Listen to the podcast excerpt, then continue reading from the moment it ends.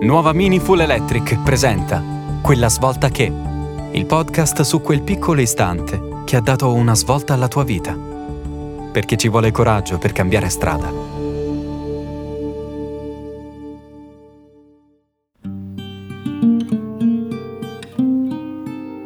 Agli albori degli anni 50, l'Italia era diventata una repubblica costituzionale.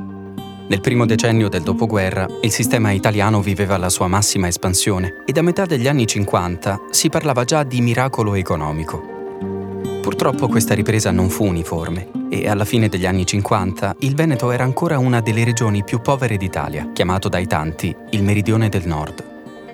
Le uniche zone che si salvavano da questo infelice appellativo erano l'area dell'Alto Vicentino e quella di Porto Marghera.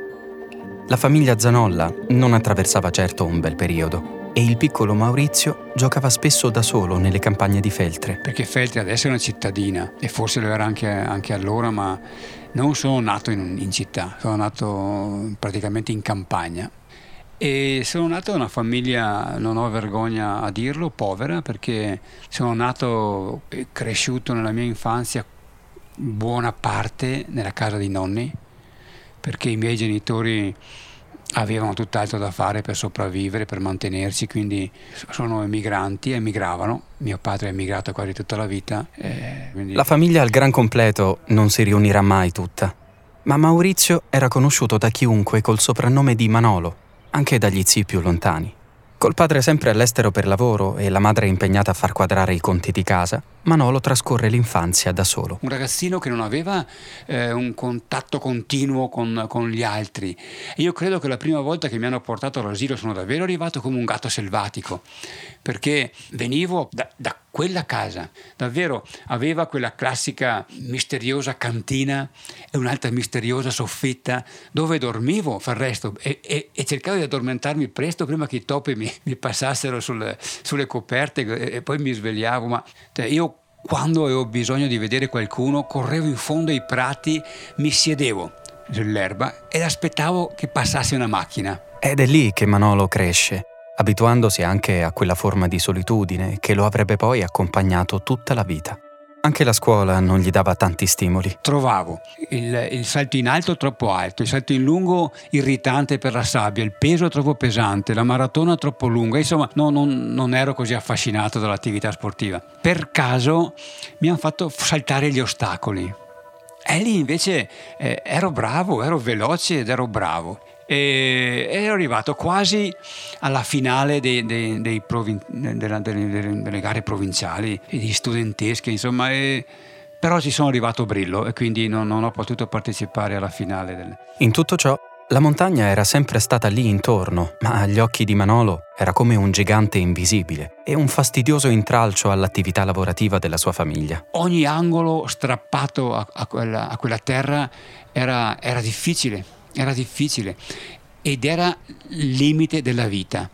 Oltre a quello che riuscivano a strappare alla montagna per far mangiare le mucche o le capre, era luogo che non valeva la pena di, di addentrarsi perché era pericoloso, valanghe, frane, eh, luoghi assolutamente da, da, evitare. Quindi sono nato in, in, con questa cultura e la montagna mi faceva paura. E quando qualcuno ha tentato di portarmi un po' più in alto, in, da, un po' al di là dei prati, dove la vita per, per, per i montanari finiva. Io mi sono aggrappato all'ultima cosa viva, un albero, e, è, e, e, ho pianto lacrime vere per non essere trascinato un metro più in su. E io non, non volevo entrare in quel luogo, perché ne avevo paura. Sono gli anni dei moti studenteschi, della speranza, della lotta e della ribellione nelle piazze. Li osservavo questi, questi, ragazzi che andavano a scuola, che uscivano vomitati dalle corriere e, e, arrivavano su questi gradini un po' in alto e poi sparivano. E, mi chiedo che, a che strana fine ha fatto tutta quella gente, perché ho vissuto la piazza nel momento eh, degli, anni, degli, anni, 70 dove, dove, eh, dove l'Italia ha vissuto il suo 68, quindi e quindi dopo sono arrivati eh, gli anni di piombo, era un momento difficile insomma e, e, e, credo che lì ci fosse una grande solidarietà, c'è stata una grande voglia di impegnarsi e poi tutto quanto si è sgretolato come sai. Non... Mentre il nostro operatore sta girando queste inquadrature, la macchina di fuorilegge che aveva poco più di un minuto di vantaggio è stata raggiunta da quella della polizia. Insomma, la speranza lascia ben presto spazio all'amarezza nel cuore di Manolo, che si incontra con i compagni in piazza ogni settimana come d'abitudine. Ma quel giorno sarebbe accaduto qualcosa di diverso. Quel giorno, uguale a tutti gli altri, Manolo avrebbe fatto un incontro che avrebbe dato una svolta alla sua vita e alla storia dell'alpinismo italiano. In quella piazzetta incontra un ragazzo che non aveva mai visto fino ad ora e che lo invita per la prima volta a scalare. Era una vecchia cava abbandonata. L'avevo vista perché la, ogni tanto quando marinavo la scuola mi nascondevo in quei luoghi in mezzo ai prati, era lì presente, ma era come se non ci fosse. La, rimuovevo dalla mia, dalla mia, visione perché, perché era insignificante e, non capivo nemmeno quegli uomini con i pantaloni alla zuava che tintinavano chiodi quasi in un modo irritante in quel silenzio della, di, quel, di, di, quel, luogo e giocavano con le corde. La, trovavo una cosa quasi stupida, non riuscivo a immaginare una cosa del genere. Però quando mi ha portato lì, io ho, eh, non potevo che vedere un, un, un foglio piatto un muro liscio. E, e, e lui ha una, mi ha dato una lezione felliniana perché eh, lui si è alzato mezzo metro da terra ed ha cominciato a aprire le gambe e le braccia proprio come una forbice e lentamente spostarsi da una parte all'altra. Ma poi la lezione è finita lì. Lui è sceso e mi ha detto e adesso provati detto in un dialetto veneto seguito da un intercalare in cui non, che non, non, posso, eh, non posso pronunciare ma in sintesi era, era arrangiati insomma questa era la, la, lezione che mi ha dato. Ora io non, non, avevo imparato a scalare guardandolo, non potevo in quei 5 metri, in quei 5 minuti di, di neanche di 3 minuti di visione, ma quando ho, ho provato a imitarlo, ho presente ancora adesso quello che ho provato. Ma la cosa che mi ha affascinato e che, e che mi fa riflettere, ma che mi affascina ancora e che mi emoziona ancora, è il contatto con l'elemento. Quando le mie mani hanno toccato la pietra, è successo qualcosa di straordinario. Questa, questa roba dura, questa roba, in, uh, questa, questa roba liscia, ha cominciato a muoversi quasi, a scomporsi come una pelle e questo mi ha colpito perché ho, visto imm- immediatamente cose che prima non vedevo se non toccavo quell'elemento. Ho visto le rughe di quella pietra e che erano gli appigli e per la prima volta nella mia vita trovavo interessante risolvere un problema che non era mettere insieme numeri ma appigli, appoggi per risolvere il problema di, di avanzare, di rimanere attaccato a quella pietra in un modo, in un modo interessante e trovavo tutto questo eh, di una di, di grande creatività. Mi piaceva trovare questa soluzione. E questa è stata la mia prima uh, lezione e, e, e, contatto e impatto con la, con la pietra e con l'arrampicata. Il cameriere di un bar che portava i cappuccini agli impiegati della banca è stato allontanato dal mitra del palo. Ora sta raccontando la sua disavventura. Siamo nel pieno degli anni 70. Abbiamo visto un bandito sparare in direzione dell'auto dei La voce dei giovani studenti si fa sempre più forte. Una voce che parla di desiderio di libertà e di cambiamento totale. La stessa voce che per farsi ascoltare da lì a poco avrebbe preso una direzione che tutti noi conosciamo bene. Per i giovani l'avvenire era molto incerto. C'era bisogno di nuove prospettive, di immaginare un futuro migliore. E poi la, la voglia di libertà, di viverla, lontano davvero da quella società che quasi quasi tutti noi eh, odiavamo ci sentivamo pressi in quel, in quel luogo. Avuto, e quando ho avuto la possibilità di finire la scuola, che non ho scelto ma che ho dovuto per forza fare, non avevo altre possibilità, oh, mi hanno messo in, in una fabbrica ho fatto tre anni di scuola, quattro per, per, per, diventare birraio maltatore. E il birraio maltatore significava essere dentro una fabbrica. Era obbligo di 20 ore settimanali di pratica dentro nella fabbrica. Quando avevo finito io non ne potevo più di quella fabbrica e mi hanno assunto cavolo e io non, non, non riuscivo a farmi licenziare da quel luogo. Il seme della libertà aveva già piantato le sue radici nel cuore di Manolo, che non riusciva davvero a rispettare le regole imposte dalla fabbrica ricordo una giornata di, di, temporale.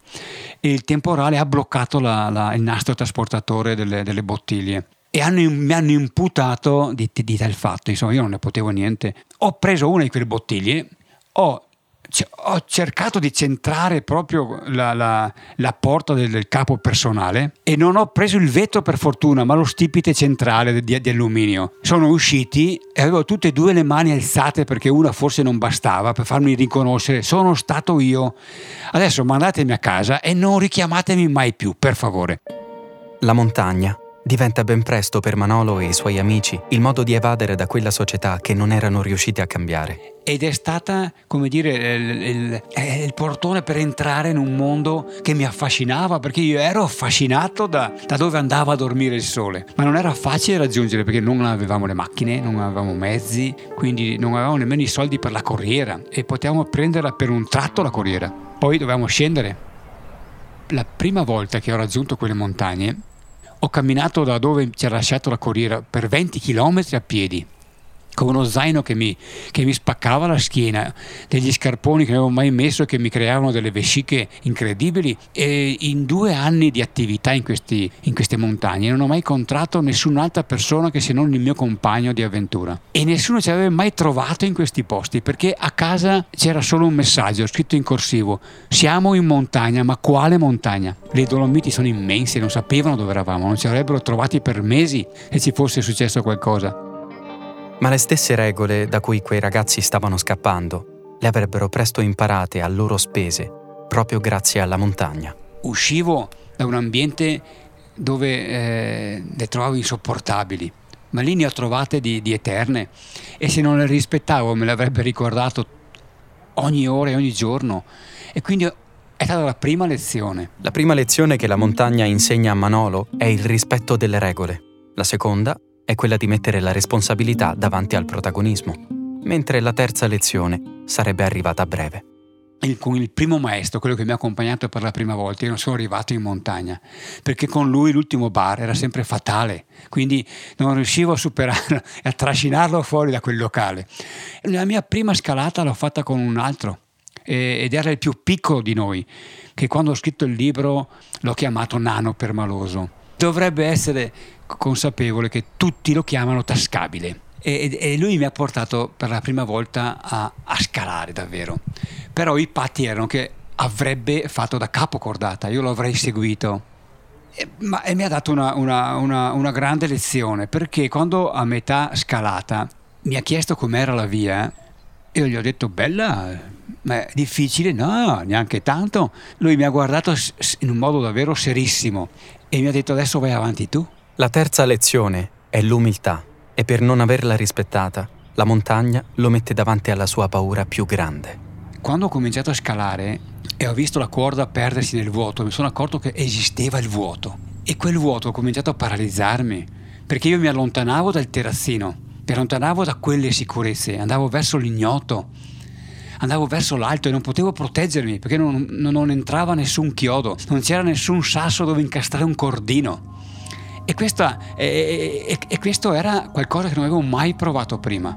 Mi allontanavo dalla certezza, dalla, mi allontanavo dalla vita se vuoi. E quel vuoto diventava sempre più opprimente e continuare diventava pericolosissimo. E io non sapevo cosa fare perché incominciavo ad avvertire il freddo che prima non sentivo. Le mani non, non avevano più quella, quella sicurezza. E, e, e, balenava la paura di morire questo vuoto cominciava a fermare la mia sicurezza e, e, e dovevo decidere, dovevo decidere se continuare o fermarmi. Perché in quel momento davvero io ricordo che, eh, di aver sentito il silenzio e il silenzio essere più il rumore più forte del battito del cuore. Perché in montagna non è vero che il silenzio è quello che immaginiamo. Perché il silenzio in montagna è, è fatto di, è fatto dall'urlo del vento, dallo sferzare del vento sulle pietre. Il silenzio è qualcosa che può romperti la testa da tanto è forte. È di una forza, io non riesco a descriverla con, con le parole, la violenza di quel silenzio. E, ma io volevo scalare le montagne e allora do, dovevo eh, superare questa, dovevo andare al di là eh, dovevo liberarmi da questa cosa, altrimenti me la sei ritrovata ogni volta che provavo a scalare.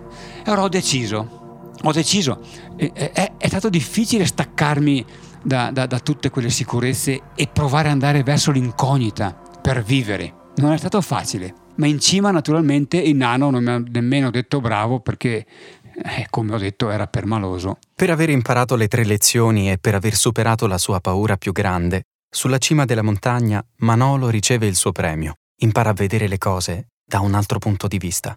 E questo cambierà per sempre il suo modo di scalare e segnerà un nuovo corso nella storia dell'alpinismo italiano. E quindi queste cime attorno si perdevano e io non riuscivo con la fantasia a seguirle e, vo- e, volevo, in quel momento volevo conoscere tutte. Io voglio salire su tutte quelle cime, voglio essere ovunque. Era di un possesso che non, non, non, non aveva senso, ma volevo conoscere tutte, mi hanno affascinato. Ho capito che bastava spostarsi di poco per vedere le cose in un modo diverso, la prospettiva. Le montagne non erano quella solida sicurezza eterna che mi raccontavano nei libri, ma era fragilità e io ne facevo parte. Io facevo parte di tutto quell'ambiente, io facevo parte di quel cosmo e io ero fragile tanto quanto le montagne. Questo è un momento fondamentale per l'alpinismo italiano, anche se ancora nessuno poteva rendersene conto.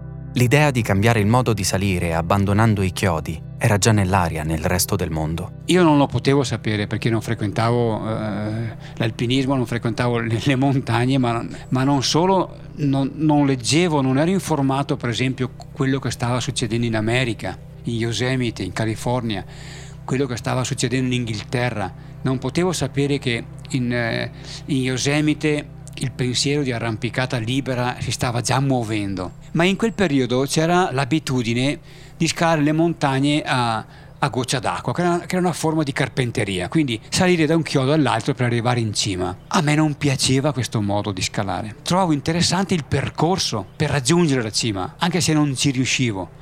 Abbandonare quell'aiuto dei chiodi, abbandonare quel sistema, ma non so perché l'avevo dentro non, non, riesco a spiegarmelo e non so perché io ho prepotentemente sentito il bisogno di abbandonare i chiodi.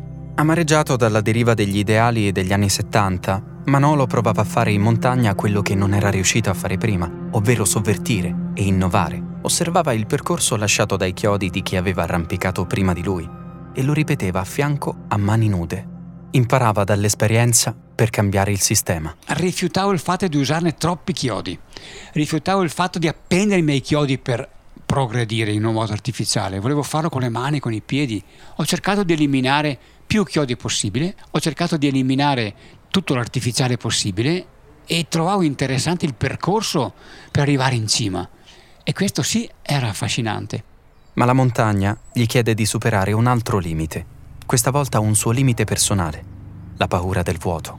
Quando pensavo di aver vinto parzialmente quella paura me la ritrovavo e dovevo vincerla ancora una volta. E ho dovuto lottare tante volte per riuscire ad arrivare a uno stadio davvero più elevato dove a un certo punto della mia vita avevo bisogno di quel vuoto perché era diventato un punto di appoggio finalmente. Ma in quel momento della mia vita perché era davvero dove volevo essere. Avevo bisogno di quel vuoto, avere la corda in quel punto o non averla non significava più nulla, io volevo essere lì, mi sentivo a mio agio con i mille metri di vuoto sotto...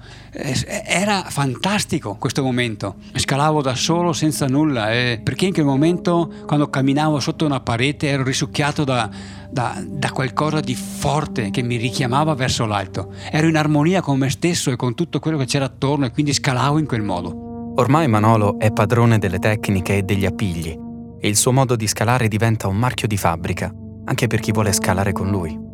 Questa volta la montagna gli insegnerà la quarta ed ultima lezione ma anche la più importante. Una volta ho fatto una scalata con due compagni di, di, cordata e io abborrivo l'idea di piantare un chiodo a pressione, ferire la pietra. E uno di loro aveva paventato l'idea di portarle un chiodo a pressione per un'eventuale ritirata, perché quella parete aveva una roccia talmente liscia e compatta che non permetteva ai chiodi di, di entrare ovunque. E quindi poteva succederci che non ce l'avremmo fatta e, e questa poteva essere una, una, una possibilità per, per poter rientrare in sicurezza se cambiava il tempo se non ce l'avessimo fatta, se qualcuno di noi ci fosse ferito, eccetera, eccetera. Ma io non volevo questa sicurezza e quindi alla base della parete li ho perquisiti come un dannato, un dannato caporale, gli ho svuotato lo zaino. Non volevo aiuti, non volevo, volevo affrontare la montagna nudo, in, solo con, con, con, quelle mani e quei piedi che apparentemente sembra una cosa retorica, no? Nel,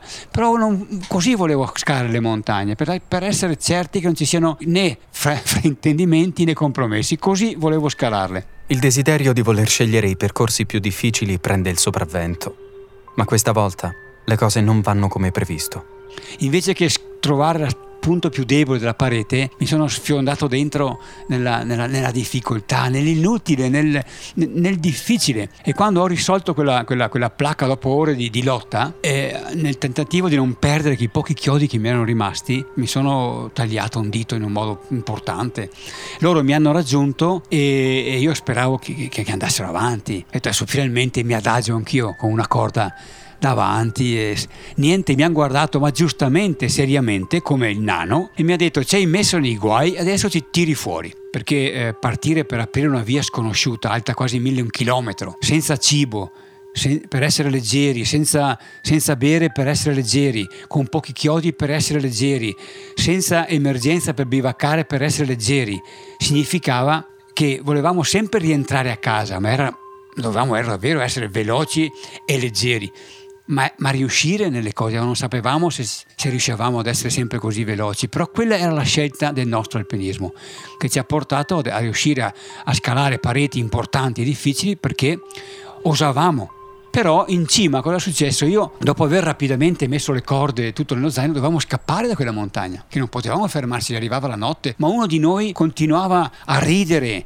a ridere, a ridere. Ma eh, cosa stai facendo, stupido? Scappiamo, lui continuava a ridere, ma perché ridi? Perché finalmente posso togliermi gli scarponi dove ho nascosto da una parte il punteruolo e dall'altra i chiodi a pressione. Ecco, questo, questi insomma erano stupidi, ma non così tanto, no? Però io, nonostante poi abbia saputo che dei lì dentro c'era una forma di sicurezza, non lo sapevo e quella montagna l'ho affrontata in quel modo. La lezione più grande che uno scalatore può imparare è capire quando è il momento di fermarsi. La paura del vuoto è qualcosa da rispettare, perché segna la misura del limite dell'uomo verso la montagna.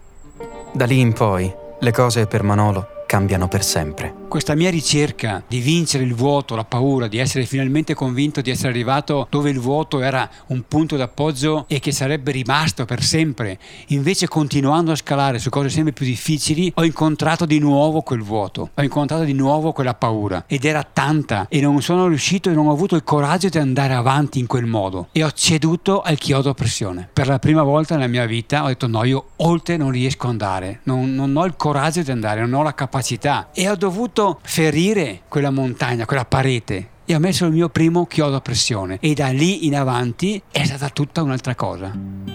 Manolo ad oggi è riconosciuto come uno dei pionieri dell'arrampicata libera in Italia. È soprannominato da tutti il mago per la sua capacità di percorrere le vie d'arrampicata più pericolose. Un ragazzo solitario che ha dato una svolta alla sua vita e a quella di tanti altri sportivi solo grazie al contatto con la roccia. Un ragazzo che è stato cresciuto dalle montagne, che gli hanno insegnato le regole più importanti e la capacità di vedere le cose da un punto di vista diverso. Lo stesso ragazzo che ora per la prima volta comincia a vedere le falesie come percorsi per l'arrampicata. Ci camminavo sopra, ma non le vedevo. Erano nascoste in riva al mare, in riva al lago, in mezzo ai boschi, ma non le vedevo. Ecco che improvvisamente mi si è aperto un altro mondo, un altro modo di scalare. E da lì è nata l'arrampicata libera e l'arrampicata sportiva. E da lì è nata un'altra, un'altra storia e un'altra cosa che credo che non abbiamo spazio da raccontare. La passione passa attraverso le emozioni, attraverso il contatto le mani che scorrono sul volante, la sensazione adrenalinica di chi ama vivere da vicino l'emozione, come il go-kart feeling della nuova Mini Full Electric. Nuova Mini Full Electric, l'auto di chi ama vivere da vicino le emozioni. Vieni a provarla in tutte le concessionarie Mini.